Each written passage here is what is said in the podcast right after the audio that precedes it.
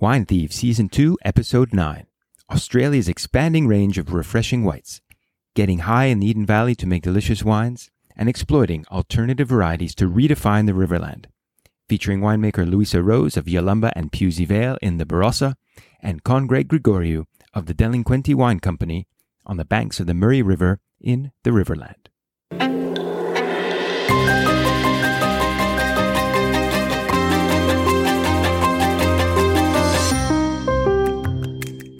But I think one of the things that we've all got in Australia these days in common, whether we're making the traditional brands and varieties or, or some of the new things, and, and that is ultimately, I think we're all trying to make wines that are, you know, delicious and refreshing. It's a great, it's a great word. I mean, mm-hmm. if wine isn't refreshing, it sort of misses the mark.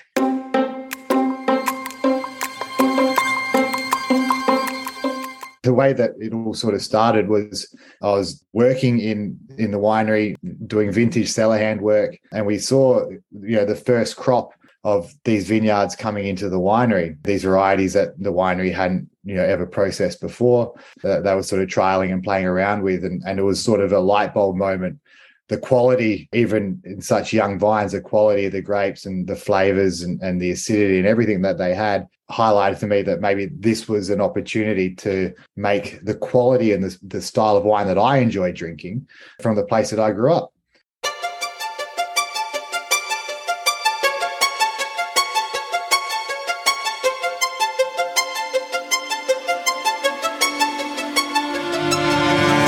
Welcome to season two of Wine Thieves, the podcast for wine lovers. I'm Sarah D'Amato. And I'm John Szabo. And together we'll be your guides to the insider's world of wine, bringing you weekly interviews with top winemakers and winery owners. And giving you the scoop on what matters most, namely great wine, and where and how it's made. Thanks for joining us. Welcome back to Wine Thieves. We've been on a bit of a hiatus over the early summer, traveling again, and but we're back with another episode. We hope to share some cool news and information as we dive into the white wines of Australia. I think most of us understandably picture Australia as a warm country with beautiful beaches and great surfing, so well suited to heat loving grapes like Grenache Shiraz and Mourvedre, or rather Mataro, synonym most often used for Mourvedre Down Under, which together make up the classic GSM blend. And of course, there are other substantial reds made from Cabernet Sauvignon and even Aglianico, Petit Verdot, and Sangiovese. But we're here to talk about white wines, and we'll steer clear of Chardonnay, although there are plenty of excellent examples, much improved indeed, I'd say, over the last couple of decades, but we'll concentrate instead on the new wave of eclectic and lively whites. So, John, what comes to mind for you hearing summer whites, and especially in Australia then? What varieties or styles do you think of? Oh, I'd say right off the top of my head, Vermentino is a grape that's gathering a lot of steam down under. Certainly in places like uh, McLaren Vale, it's becoming a bit of a signature variety. It's it's the grape, of course, that grows all over Corsica and the Ligurian coast and Provence in the south of France, where it's often known as Rolle. But uh, Vermentino, something to look for. Riesling, obviously, uh, we'll hear a lot about that shortly, especially from the Eden and Clare valleys. I have to say, I'm a huge fan of those steely, bone dry, essence of lime flavored Rieslings from those regions. Verdelho, a bit of an oddity, but it's been grown in Australia since the early 1800s, if you can believe that. And you'll look for that in places like the Hunter Valley, Langhorne Creek, Manjimup, Margaret River, Riverland, Swan District, among others. Gruner, Austria's great variety, uh, was first made in Australia back in 2009, and you'd find that in places like the Adelaide Hills, Canberra District, Eden Valley, uh, also Tasmania. And of course, Sarah, how can I forget to mention Semillon from the Hunter Valley? For me, one of the most uh, recognizable whites of the Southern Hemisphere. Just love it when they get older and turn into that hot buttered honeyed toast flavor. Kind of dull when they're young, to be honest, but uh, with 5, 10, 15, 25 years of age, man, they are magical. So, what have I missed? Well, you know what? Fiano Uh, we're going to hear a little bit about that shortly. The grape from uh, southern Italy, particular Campania, it's, it's, taking off in places like Clare Valley and, and Hunter Valley, McLaren Vale and Riverland, Riverland importantly. Also Marsanne. Marsanne you can find too in, in the Barossa and the McLaren Vale. In fact, some of the oldest continuously producing Marsanne vines in the world are actually found not in uh, in the Rhone Valley, but in Australia's Victoria's Nagambie Lakes. Uh, and here you can find it often blended with varieties that you do find as well in the southern France, Viognier and Roussanne in particular. So, John, today our special guests include Con Greg Grigoriou, a winemaker and partner at Delinquente Wine Company, and that's based in the Riverland, where he has really helped set Delinquente apart from much of the bulk production the region is better known for. So, Con Greg is really pushing those boundaries, making these non-conformist wines and absolutely in every sense of the word that are much in demand right now. So unconventional varieties like Arinto, Malvasia Bianco, Fiano, um, Bianco d'Alessano even, uh, a variety, uh, and, and varieties um, gaining momentum in Australia as well, like Vermentino. You say Bianco d'Alessano from, from Italy? I mean, it's even rare in Italy. It's growing in the Riverland there. That's, that's pretty cool. Uh, we'll also chat with one of my favorite Aussie winemakers, Louisa Rose, who probably needs no introduction for any followers of Australian wine, but we'll give her one anyway. Louisa is the head winemaker for Hill Smith Family Vineyards, family owned company that includes Pewsey Vale and perhaps most famously Yalumba under their wide reaching umbrella. Pewsey Vale put Eden Valley Riesling on the world map and I would say Louisa literally created an identity for Viognier at Yalumba, the first Southern Hemisphere winery to produce wine from it. And Rose has been perfecting it for the last 20 years or so. And we could talk about her Shiraz and Grenache from the Barossa, but we'll save that for another time. So, John, let's start by taking a closer look then at the regions these illustrious winemakers exploit. So, first, the Riverland, as I had mentioned, a region that is surely uh, less familiar to our listeners, even though by tonnage it is Australia's largest. You might call it the country's workhorse as it really provides a majority of the wine that make up the multi-regional blends, which are a real hallmark of Australian wine.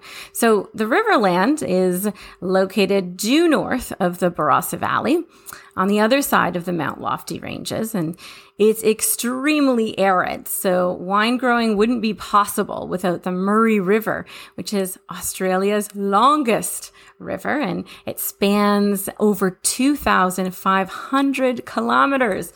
So think of it on par with other uh, lifeblood rivers like the Amazon and the Nile. Now, the River Murray, as Australians would say, provides water to about 1.5 million households, along with farms in its wake. It's so important, it even has its own flag, as I recently found out, and it was created way back in the mid 1800s.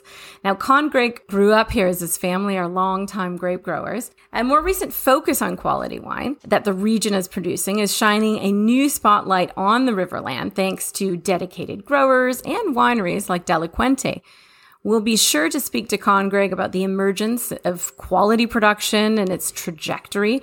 I'm really anxious to hear, John, about what we can expect now um, and of alternative varieties becoming the norm here. Yes, I think there's much to learn and in many cases unlearn here, Sarah, especially with the growing awareness of the, I'd say, critical importance of planting the right varieties to match a region in order to make sustainable quality wine. And this is and will be the key for success for the Riverland. So for white grapes, for example, this means planting grapes that retain plenty of natural acidity even in this hot, dry climate. I'm looking forward to hearing about some of the odd but highly appropriate grapes Con Greg has already sourced in the Riverland and how these wines are being received by consumers. But now, Sarah, South Australia, let's zoom in on the Barossa zone, which encompasses two very different and distinct regions the Barossa Valley itself in the lower lying section and the higher, cooler Eden Valley that were formally separated back in 1997. The High Eden Valley is the only officially declared subregion. It's pretty small, just 40 square kilometers, but you'll find celebrated names here such as Mount Adam and Gatt Wines, and of course many other wineries source grapes from the Eden. And within the hilly Eden Valley, which is northeast of Adelaide, there is plenty of climatic variability. Vines are planted at elevations up to about 500 meters or 1600 feet or so above sea level with cooler vineyards such as Pewsey Vale, Heggies, and High Eden vineyards at the southern end of the valley. The more northerly vineyards of uh, Henschke are at a slightly lower elevation and are notably warmer. In contrast to the Barossa itself, the Eden Valley is measurably cooler throughout the growing season and soils, unsurprisingly, vary too. The most common are variations on loamy sands and clay loams, often with sprinkles of gravels derived from ironstone and quartz and other rock fragments, often well suited to dry farming. So, John, I'm going to cut you off there as I know this topic of soils will certainly have you waxing poetic for some time, but we need to give the listener some historical background on a few individuals and events that will be mentioned in the interview. Most notably, what was the first fleet? Who was James Busby, and who were the MacArthurs. See, summer whites is not so much of a light topic, John, especially when we take it on. So I'm I'm going to throw one over to you here, John, to answer who was James Busby well, Sarah, glad you asked. Uh, James Busby was a civil engineer born in Edinburgh, Scotland in either 1801 or 1802, depending on which source you trust. And despite his importance in New Zealand's history, he is also known as the father of Australian wine. Busby was a viticulturalist and a writer with the ambition of bringing vines to the new colony, and he quite literally kick-started the production of Australian wine nearly 200 years ago. So, how did he get there? Well, he was offered a job as a mineral surveyor, and in the early 1830s, Busby returned to Australia from a long trip to France and Spain with a serious selection of grape variety cuttings, including most of the classic French grapes as well as grapes for fortified wine production. And still today, offshoots of his original cuttings can be found in some of Australia's finest vineyards. Busby first arrived in New South Wales, where he planted a vineyard with these cuttings from Europe, and taught at a farming school where his young disadvantaged students helped him tend the vines. With his extensive knowledge and experience in viticulture, of course, he had studied uh, viticulture in France. Busby published his first book on wine growing soon after arriving in Australia called, wait for it, A Treatise on the Culture of the Vine and the Art of Winemaking back in 1825. And this work established him as an authority on New World wine, certainly Australian wine. And wine from the so-called orphan school estate was exported to England with rave reviews.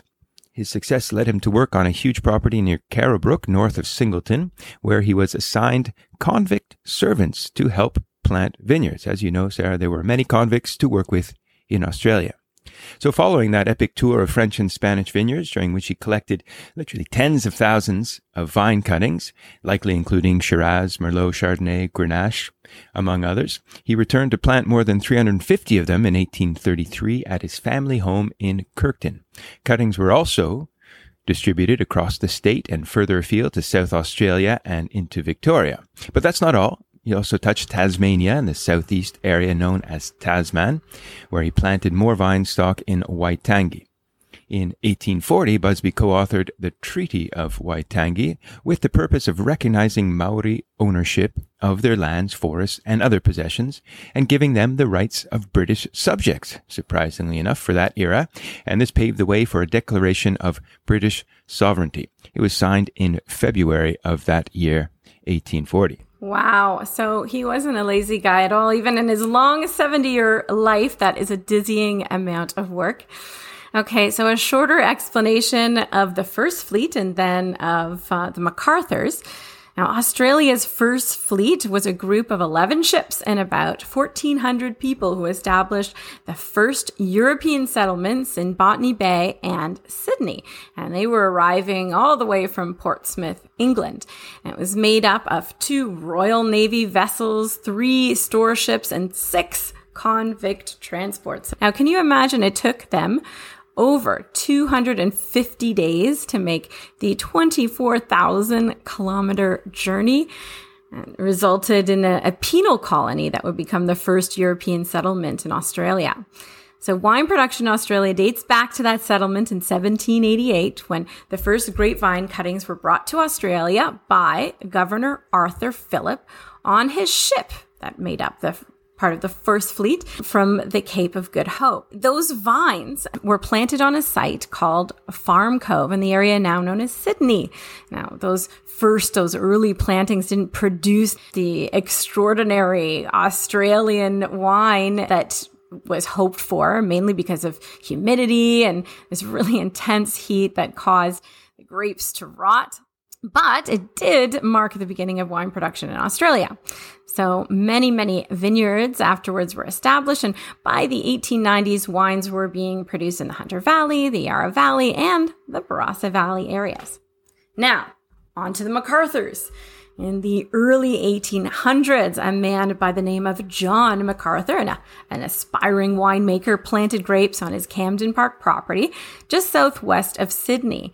And his ability to cultivate and produce wines and sell them for profit was a reason that he's become widely credited with cultivating the first commercial winery and vineyard in Australia.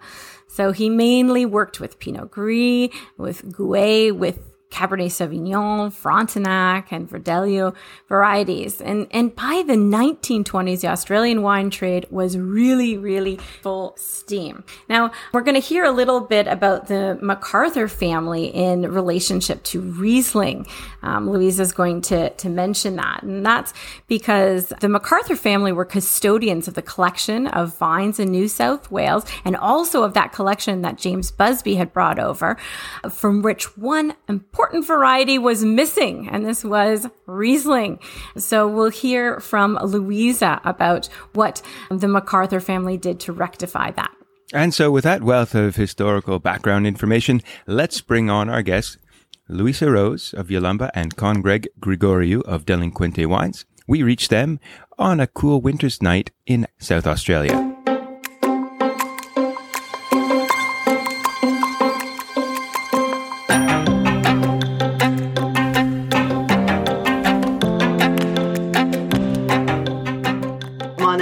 Louisa Rose. I'm the head winemaker for the Hillsmith family of Yalumba and, and Pewsey Vale. And I'm here in the beautiful Eden Valley in the middle of winter, enjoying an open fire tonight. What's the temperature there, by sheer curiosity? I reckon it's about uh, two or three degrees Celsius out there at the moment. Okay, that's, that's oh, genuinely I know it's cool. not like the middle of a Toronto winter, but for us it's cold. that, that's cold. That's cold enough for me. That's plenty cold. Uh, my name's Congreg. I'm the owner and uh, winemaker for Delinquente Wine Company, based in Adelaide in South Australia, working with fruit from the Riverland uh, in South Australia. Excellent. Thank you so much for joining us. Now, this conversation is in about summer whites, and this is this is going to be a difficult topic for you when it's only two to three degrees outside. But if you can imagine where we are now, and it's absolutely beautiful and warm and sunny, and we're we're thirsty. We're definitely very thirsty at this time of year. Louisa, I want to start with you and um, talking about white varieties. Now, in particular, Riesling, but I think it would be a shame not to talk about Viognier as well, because you know you were credited with having forged an identity for Australian Viognier nationally around the globe, and and Viognier was first planted in Australia in the 1970s, and although challenging to grow, it's very distinctive. So I wanted to know what about Viognier captured your imagination? And what are some of your favorite Viogniers? Are there Viogniers for all seasons, including summer? Yeah, well, great, great question. So Viognier is is one of the varieties that that we trialed, you know, in the 1980s at Yalumba. One of the varieties we thought would do well in the Barossa and maybe the cooler part of the Barossa, which is the Eden Valley, the, the higher altitude part of the Barossa, because the region had been growing, you know, the, the Rhone red varieties of Shiraz and Grenache and Mourvedre for well over 100 years. And if they thrived in, in this beautiful sort of Mediterranean climate that we have here in, in South Australia, why why wouldn't those beautiful exotic white wines of, you know, Viognier, Roussanne, uh, particularly, why wouldn't they do well? And so, with that sort of in mind, we we embarked on sort of having a look at it. We found some material. You're right; it was first planted in the late 1970s. There were a few vines at the Heathcote uh, Winery in Victoria, And then we discovered that, in fact, just down the road at the Nuriootpa Research Station, which is a government owned um, agricultural research station, there were a few vines of Viognier that had been brought in in the 1960s from Montpellier. And so we took uh, some cuttings from those and started our own vineyard, planted first in 1980. Sarah, you, you talked about it being difficult to grow. And I know that I know that's what people tell me. It's not really difficult to grow, it just is different to understand. And the variety, you know, that we've been making in the Eden Valley for so many years, and in decades, you know, over 100 years, in fact, of course, is Riesling. And in so many ways, Viognier turns out to be the sort of the, the complete opposite mm. of what Riesling is.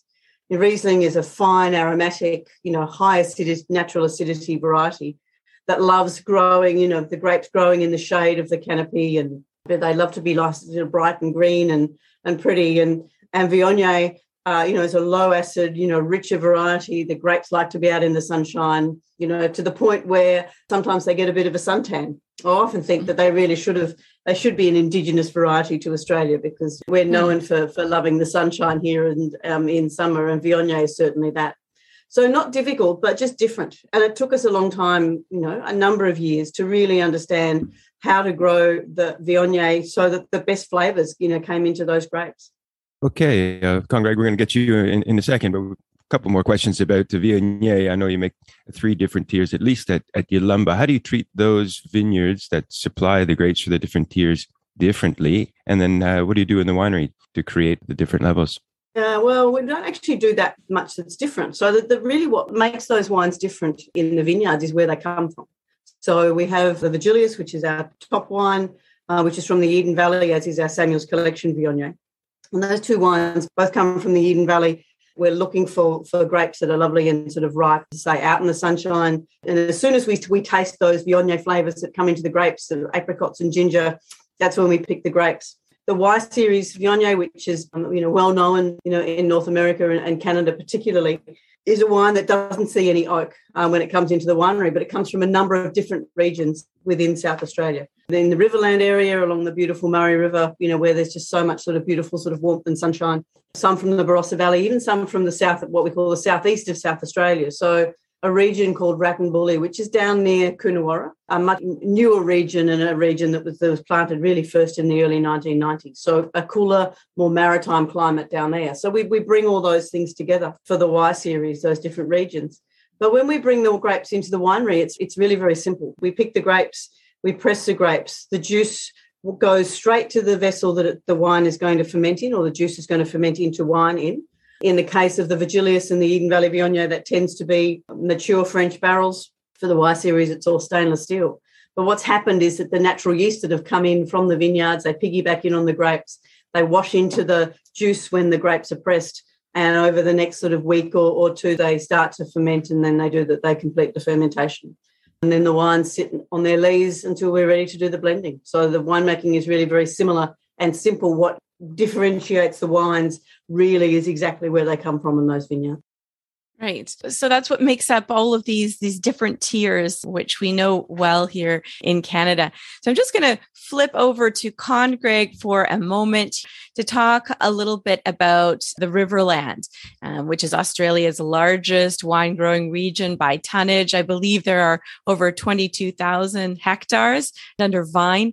Can you tell us a little bit more about the Riverland? Do you consider it a region that's underappreciated and why?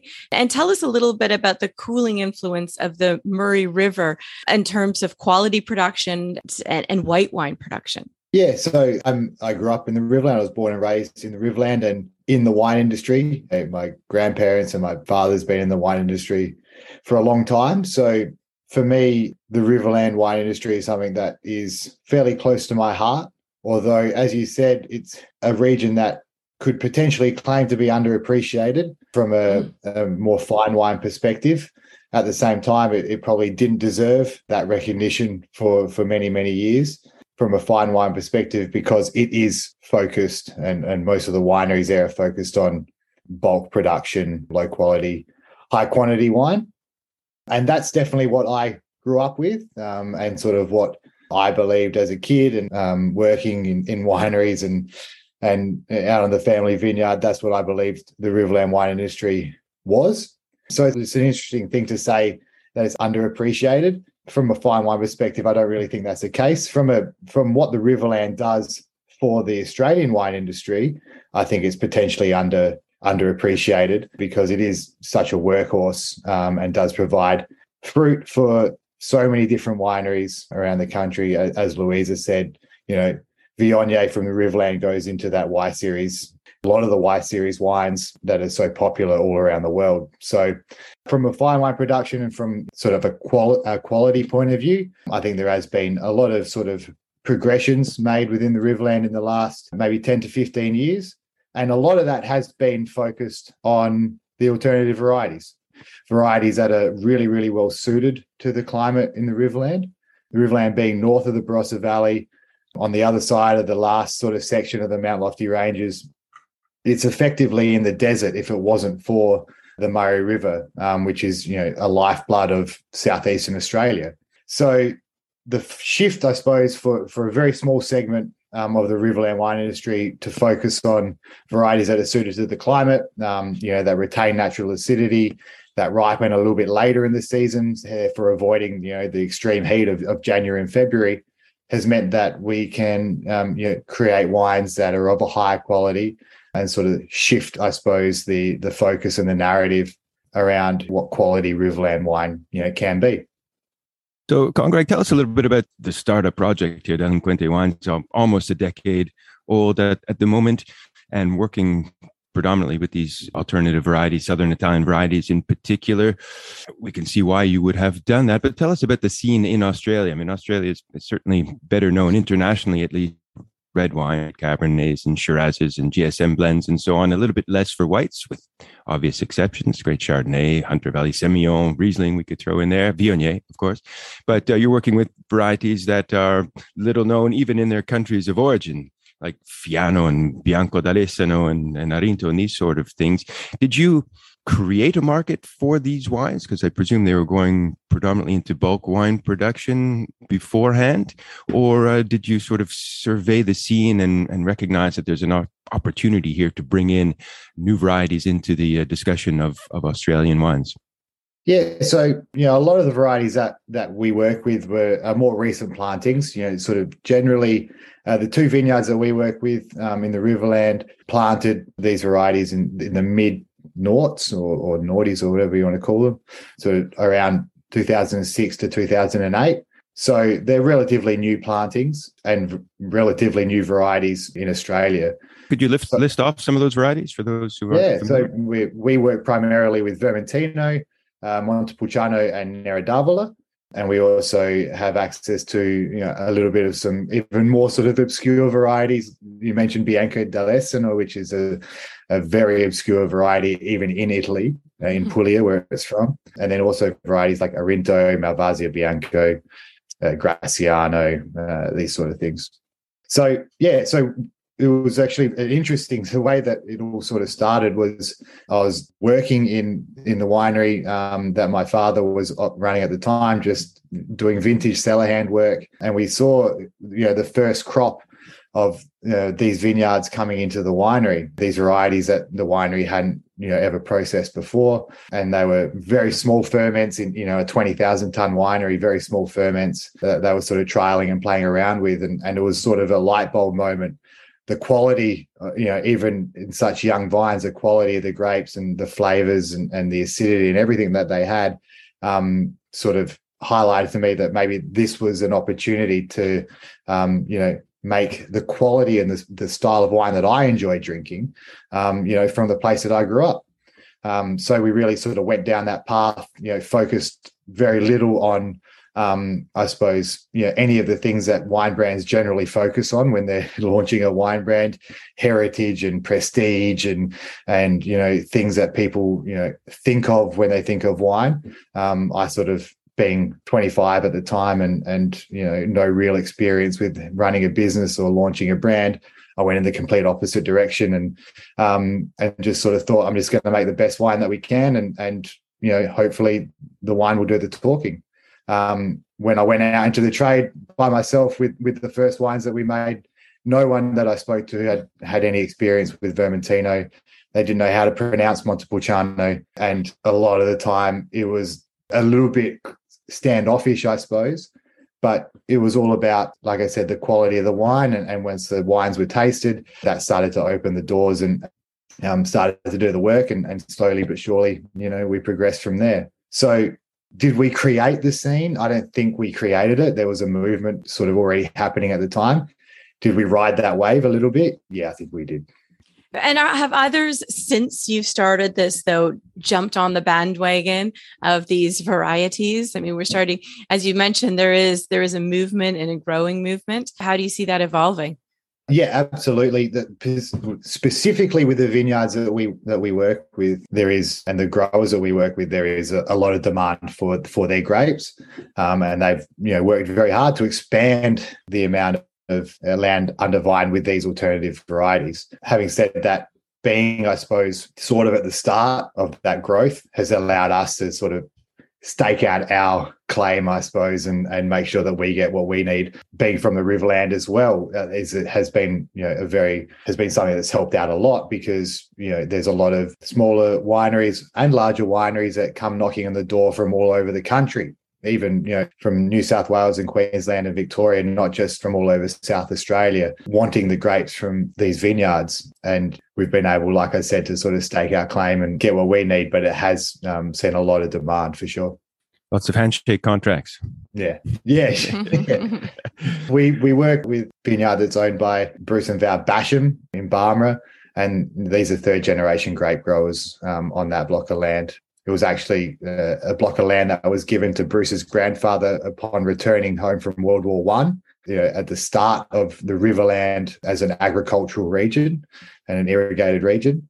So um, he's done 57 vintages in a row on his vineyard. Wow. Uh, he, knows, he knows the block of land very, very well. And that's why I don't grow grapes because I can't compete with that. So I'd rather I'd rather be the lucky person that that's able to turn those grapes into wine. So yes, definitely uh, sort of an old school approach and, and a lot of handshakes and uh, and mm-hmm. yeah, we'll see how it goes. Happy to hear that's still uh, still a part of the Australian wine scene. Absolutely. Right, let's chat a little bit about Riesling because it's of, of course a great summer white. Actually, it's a great all year white as far as I'm concerned. Mm-hmm. And Louisa, you make some pretty terrific examples at the Pewsey Vale vineyards up there in the Eden Valley.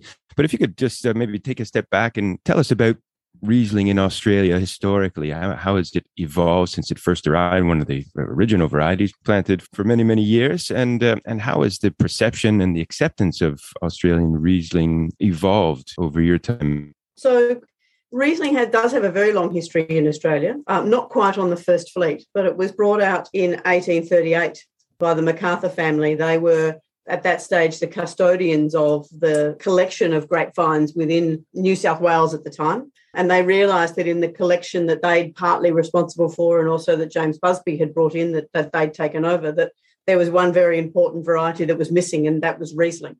And so they went back to Germany in the Rheingau and, and took cuttings from a vineyard in the Rheingau brought them back into Australia. And so 1838 is the magic year that uh, Riesling first arrived. From there, it was uh, grown in the MacArthur's Camden Nursery, again in New South Wales, not far, not, not far out of Sydney.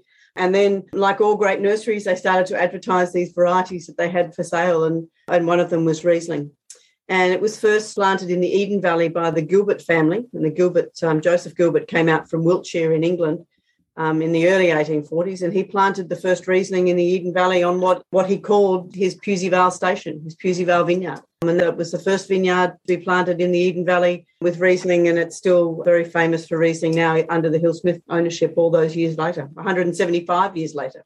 It's interesting because, you know, if you think about white wines pre refrigeration, you know, back, I often think about them and how they would have been made and I suspect not that differently, really, to how we make them now, although, of course, there was no refrigeration. But because they were often made and, and grown in cooler regions, such as the Eden Valley, which has got that altitude, Pewsey Vale's up around that 500 metres above sea level, you know, they would have had cold nights even in summer, um, as we still do, you know, which would have kept those fermentations a little bit cooler. And we've got some records of um, some of the Pewsey Vale Rieslings from the uh, about the sort of the 1870s that were sent off to uh, wine competitions in London, and we, they were analysed, and we see that the alcohols were, you know, when we convert them back into to language that we understand now, about that 12 and a half, 13 percent, um, which is pretty much where where the Riesling sit these days. So, you know, our supposition is that the wines were probably very similar in style to we, what we make today, which mostly in Australia are, are dry wines because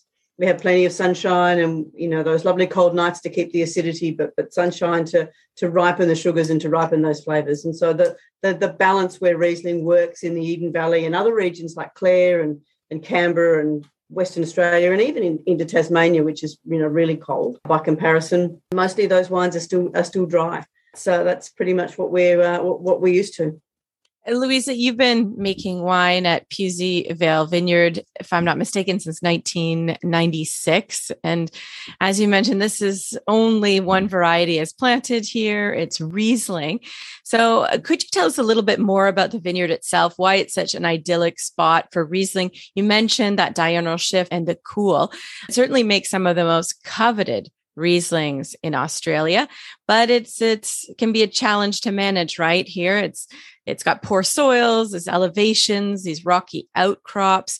Could you specifically describe some of those, those individual plots within the Pewsey Vale Vineyard, including the organically certified contours block? Yeah, absolutely. So it is all Riesling, as you say. Um, and the oldest vines that we have on the vineyard now are the, are the vines that were planted in 1961 when the Hill-Smith family took over the land and, and resurrected the vineyard. So under Gilbert ownership, it was there for about 70 or 80 years. And then there was a couple of decades in the middle, and then um, the Hill-Smith family brought it and, and resurrected it. And we have, as you say, in the Eden Valley, it's it's up around that 500 metres. It's gently sloping, so the aspect's lovely. It faces mainly to the north, so north, northeast, northwest in a sort of an amphitheatre shape. And of course, for us, north is facing the sunshine, so that's uh, the riper aspect.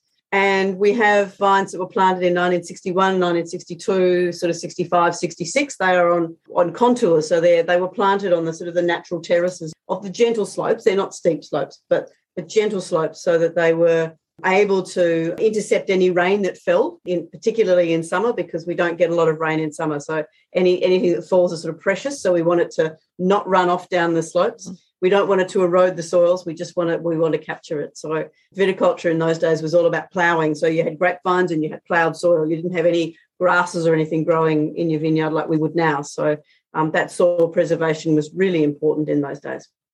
And then we've got some other other blocks that have been planted again from the same planting material, but you know cuttings taken, uh, planted some in the 80s, and then quite a lot in the late 1990s and early 2000s.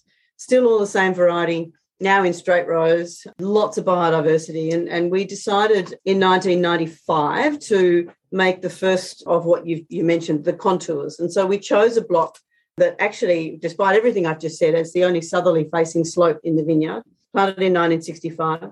We made that wine, bottled it young, kept it, um, and and only released it as an aged wine. So about that six year six years of age is when we when we release it.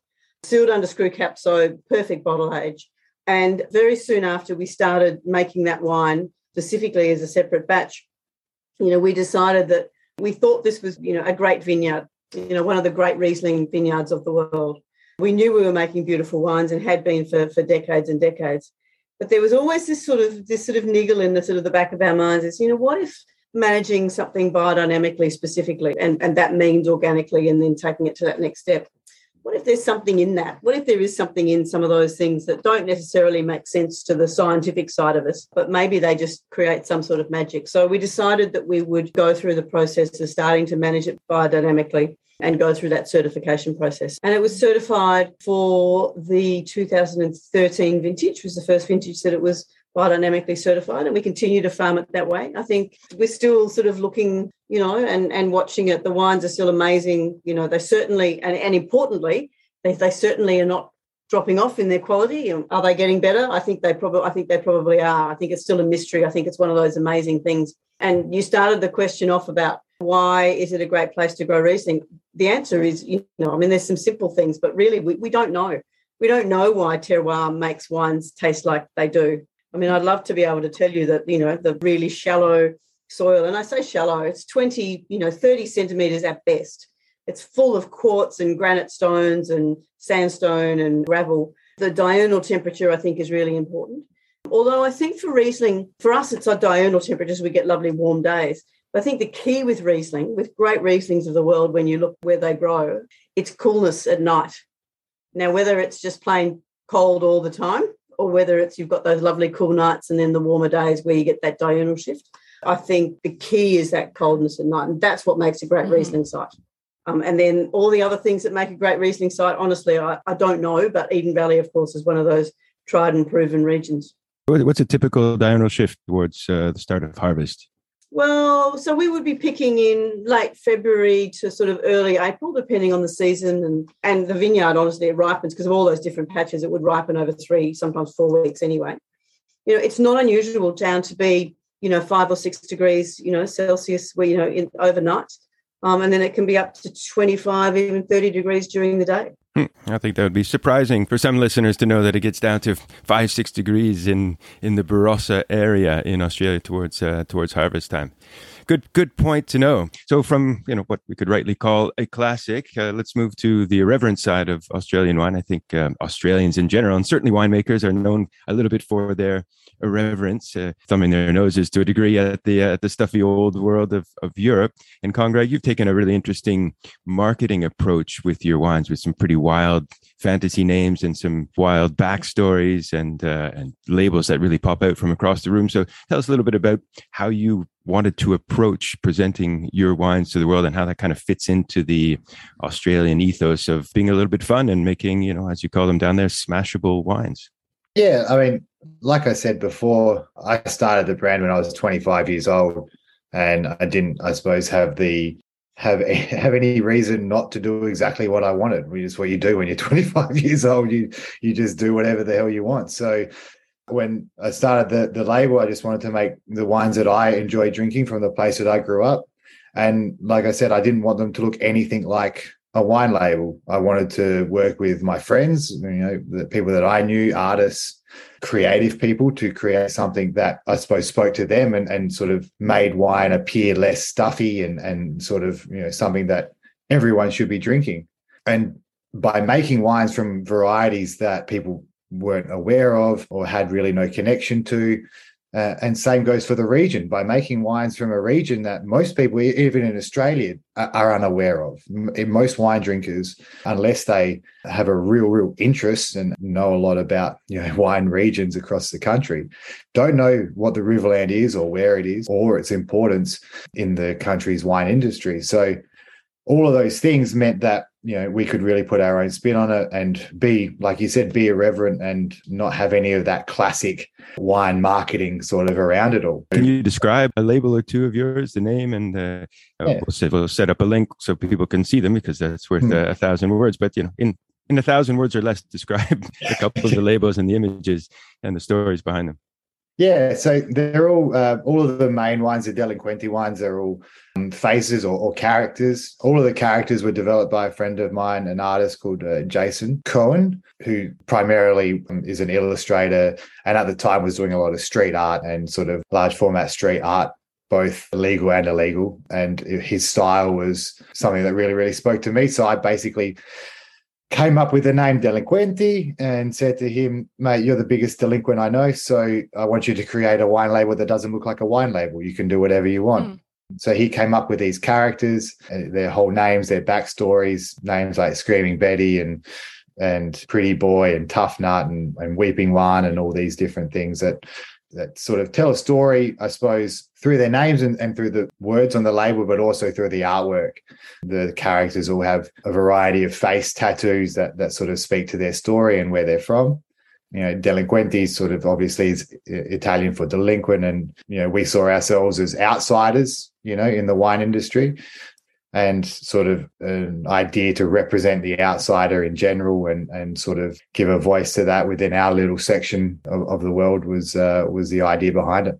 You know, Con-Greg, I had an absolute wild time reading all of those extensive backstories of the characters. And, you know, I was thinking that if I was an actor who had a small role and I had to really delve into it to get to the bottom of my character, this is the sort of research that I would do. And I certainly encourage our listeners to have a have a look on your website to read them. But as as you said, they're quite extensive.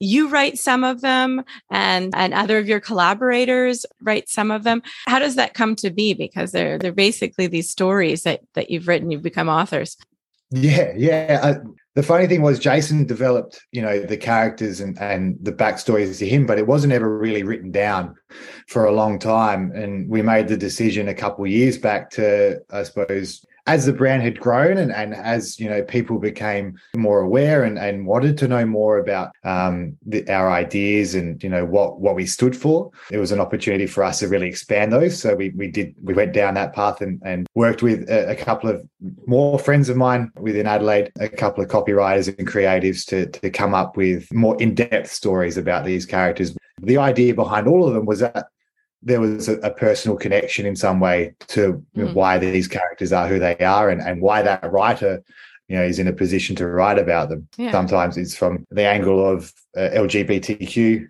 person, a female angle. For me, it was a what writing about Rocco, named after my grandfather, and, and that sort of uh, immigrant experience moving to Australia, you know, in the 50s and 60s, and you know what that sort of meant for my family. So that was really personally very useful, but also from a brand point of view, I think it really sort of solidified the message around Delinquente and what we do. Well, every wine has its backstory, whether it's a classic or an irreverent backstory. I mean, the backstory is still an important part of the whole perception of the wine.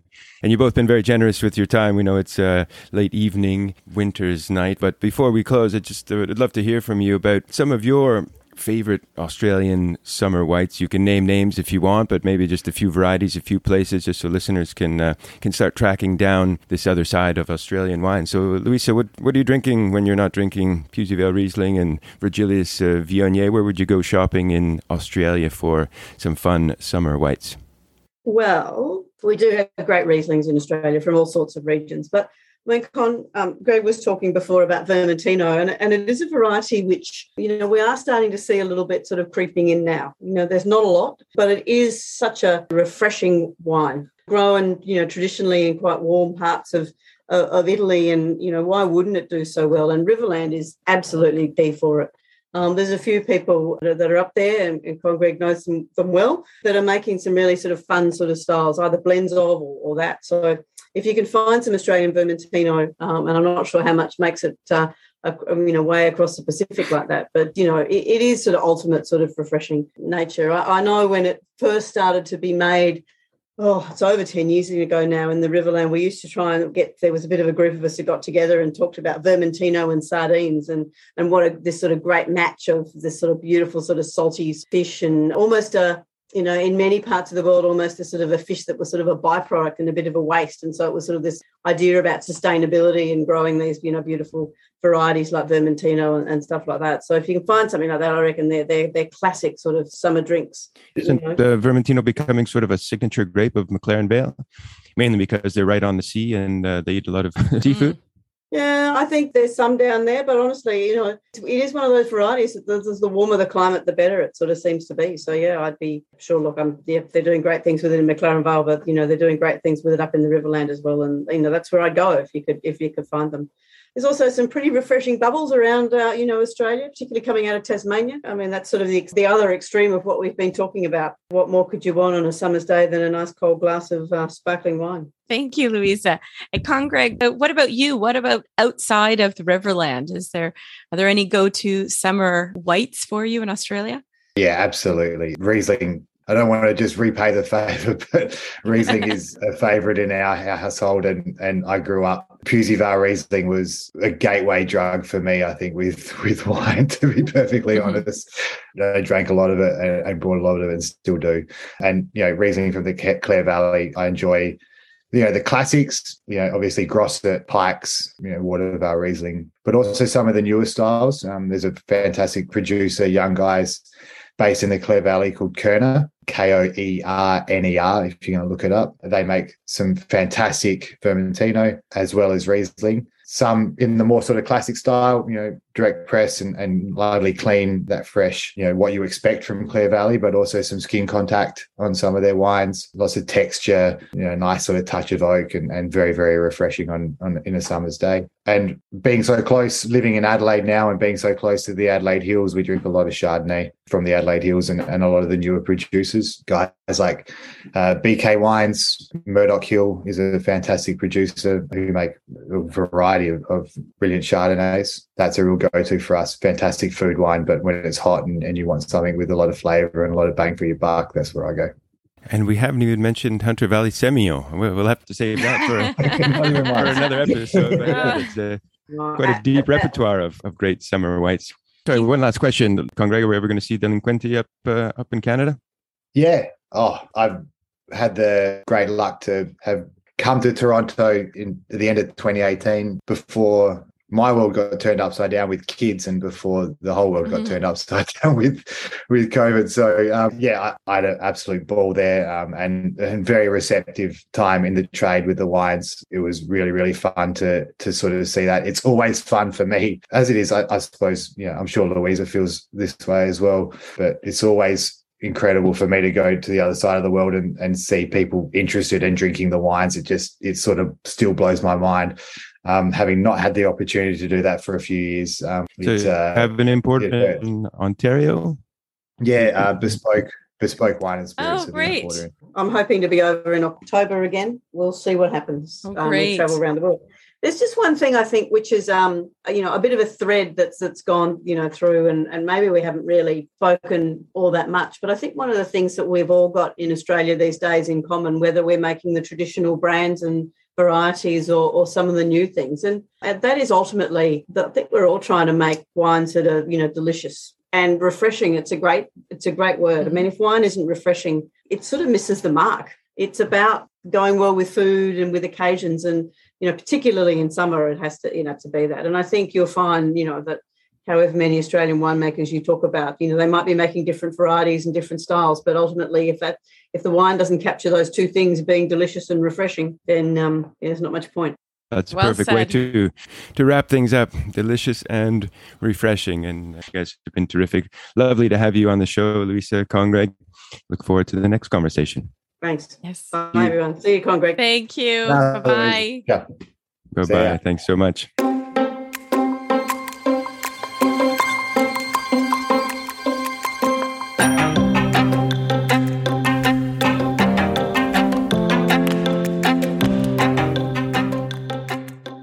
You to Louisa Rose and Con-Greg Grigoriou, who we reached on that very frigid winter's night to talk about summer whites. I think they, they did a fantastic job, don't you, John, giving us a sense of what is refreshing and innovative despite that, that cold winter's evening, no? Yeah, and also that historical perspective I find really quite fascinating. You know, it's impressive to think that Riesling has been made for over 150 years in the Eden Valley, and and it was likely in a similar style as we find today. You know, sort of dry, bone dry, mid weight, really refreshing, high acid. Really interesting that uh, Louisa says they have data dating back to the 1870s about the Rieslings from Pewsey Vale that were sent off to competition, and they had back then, as they still have today, about 12.5 to 13% alcohol. So historically, we can say pretty confidently that the climate has suited Riesling then, as it does now, and a big part of that, uh, as she mentioned, is that big diurnal shift, those warm days, of course, you're going to get in South Australia, but also the cool nights that come with a little bit of elevation. You know, I also love to hear Louisa talk about Viognier. I always love to hear Louisa talk about Viognier and talk about those cuttings from Montpellier. Uh, where I'm recording this right now is not too far from Montpellier, and I've had my fair share of Viognier this summer. But uh, she mentioned here that, you know, Viognier is actually not too difficult to grow. It's just misunderstood. There's a real champion in all sense of, uh, in all sense of the term. Uh, it's a variety that is uh, loving sunshine, and sometimes they even get a bit of a suntan. Um, and she thinks that, you know, this is a variety that should have been indigenous to Australia, which I think is a great comment.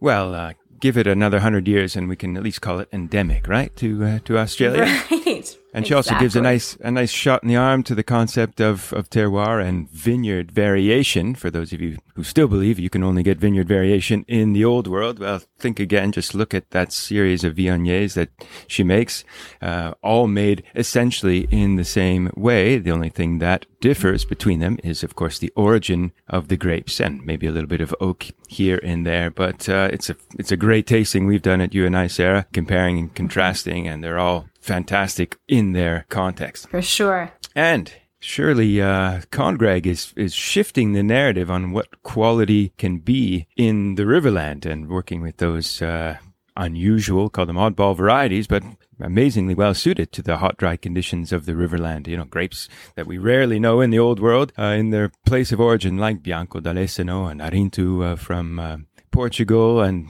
Vermentino and so on. There's uh, much to be discovered in, in the Riverland. And I would not have pegged that as a spot mm-hmm. to go mm-hmm. looking for crunchy, refreshing whites. No, for sure not. It's pretty hot in, in the Riverland. But he notices that these new varieties that were just planted in the knots or naughties, as they call them in the 2000s, you know, they're starting to understand them a lot better. And um, that's helping them grow better grapes and choose better sites. Yeah. And, and it makes sense that he's not focusing on on heritage and history and prestige like many wineries do. Of course, there isn't really that history in the Riverland of quality wine production. So uh, he had to take a different direction, and I love it. I mean, that sort of encapsulates the Australian spirit for me, making fun and smashable wines as he as he calls them and you know after all he did start the brand when he was 25 years old and didn't want it to look anything like a, a, traditional wine label just wanted to make the best wines that he could and he's got those irreverent uh, fun labels Love those labels. So, one last word about Riesling, John, and about contours. Louisa thinks that contours on the southerly slope in the, in the vineyard, that contours block, which was planted in 1965 of, of Riesling, and it's only released as an aged wine, that it is one of the great Riesling vineyards of the world. And because of that, they made the decision to farm biodynamically. It was certified for the first time, she says, in 2013.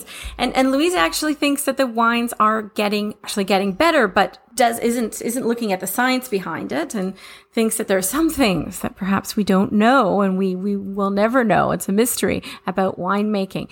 What did you think about her statement, John, that it's a mystery why a particular site grows good wine? Well, I, I, think she probably knows a little bit more than she was letting on. There's, there's of course the romance of the mystery of a site. And it's true, you know, there are some sites that you expect to make great wine and, and they simply don't. And then again, there are others that look pretty ordinary, at least visually, uh, yet produce extraordinary wine. So there's certainly a little bit of mystery there, but I think we can kind of parse out some of the details that make the contours and uh, Eden Valley in particular great for Riesling. And I'll bring up again that uh, elevation, which gives you the uh, cool nights and warm days. That's got to be clearly part of it. Obviously, there's something in the soil that um, gives a little special something. Maybe that's the mysterious part. It's hard to quantify the elements. Well, I'm going to leave it at, uh, you know, part mystery, part science. And uh, that's usually where we end up on all of these matters, isn't it, Sarah? Because it's oh, true. Yes. It's what it's like. Yes, for sure. We we don't know everything now. Perhaps we will know it in time. But thanks so much for joining us and for listening to what you may have thought was a light episode, but we made it meaty for you. We hope you join us next time on Wine Thieves. I'm your co-host John Szabo, and I'm Sarah D'Amato. See you next time.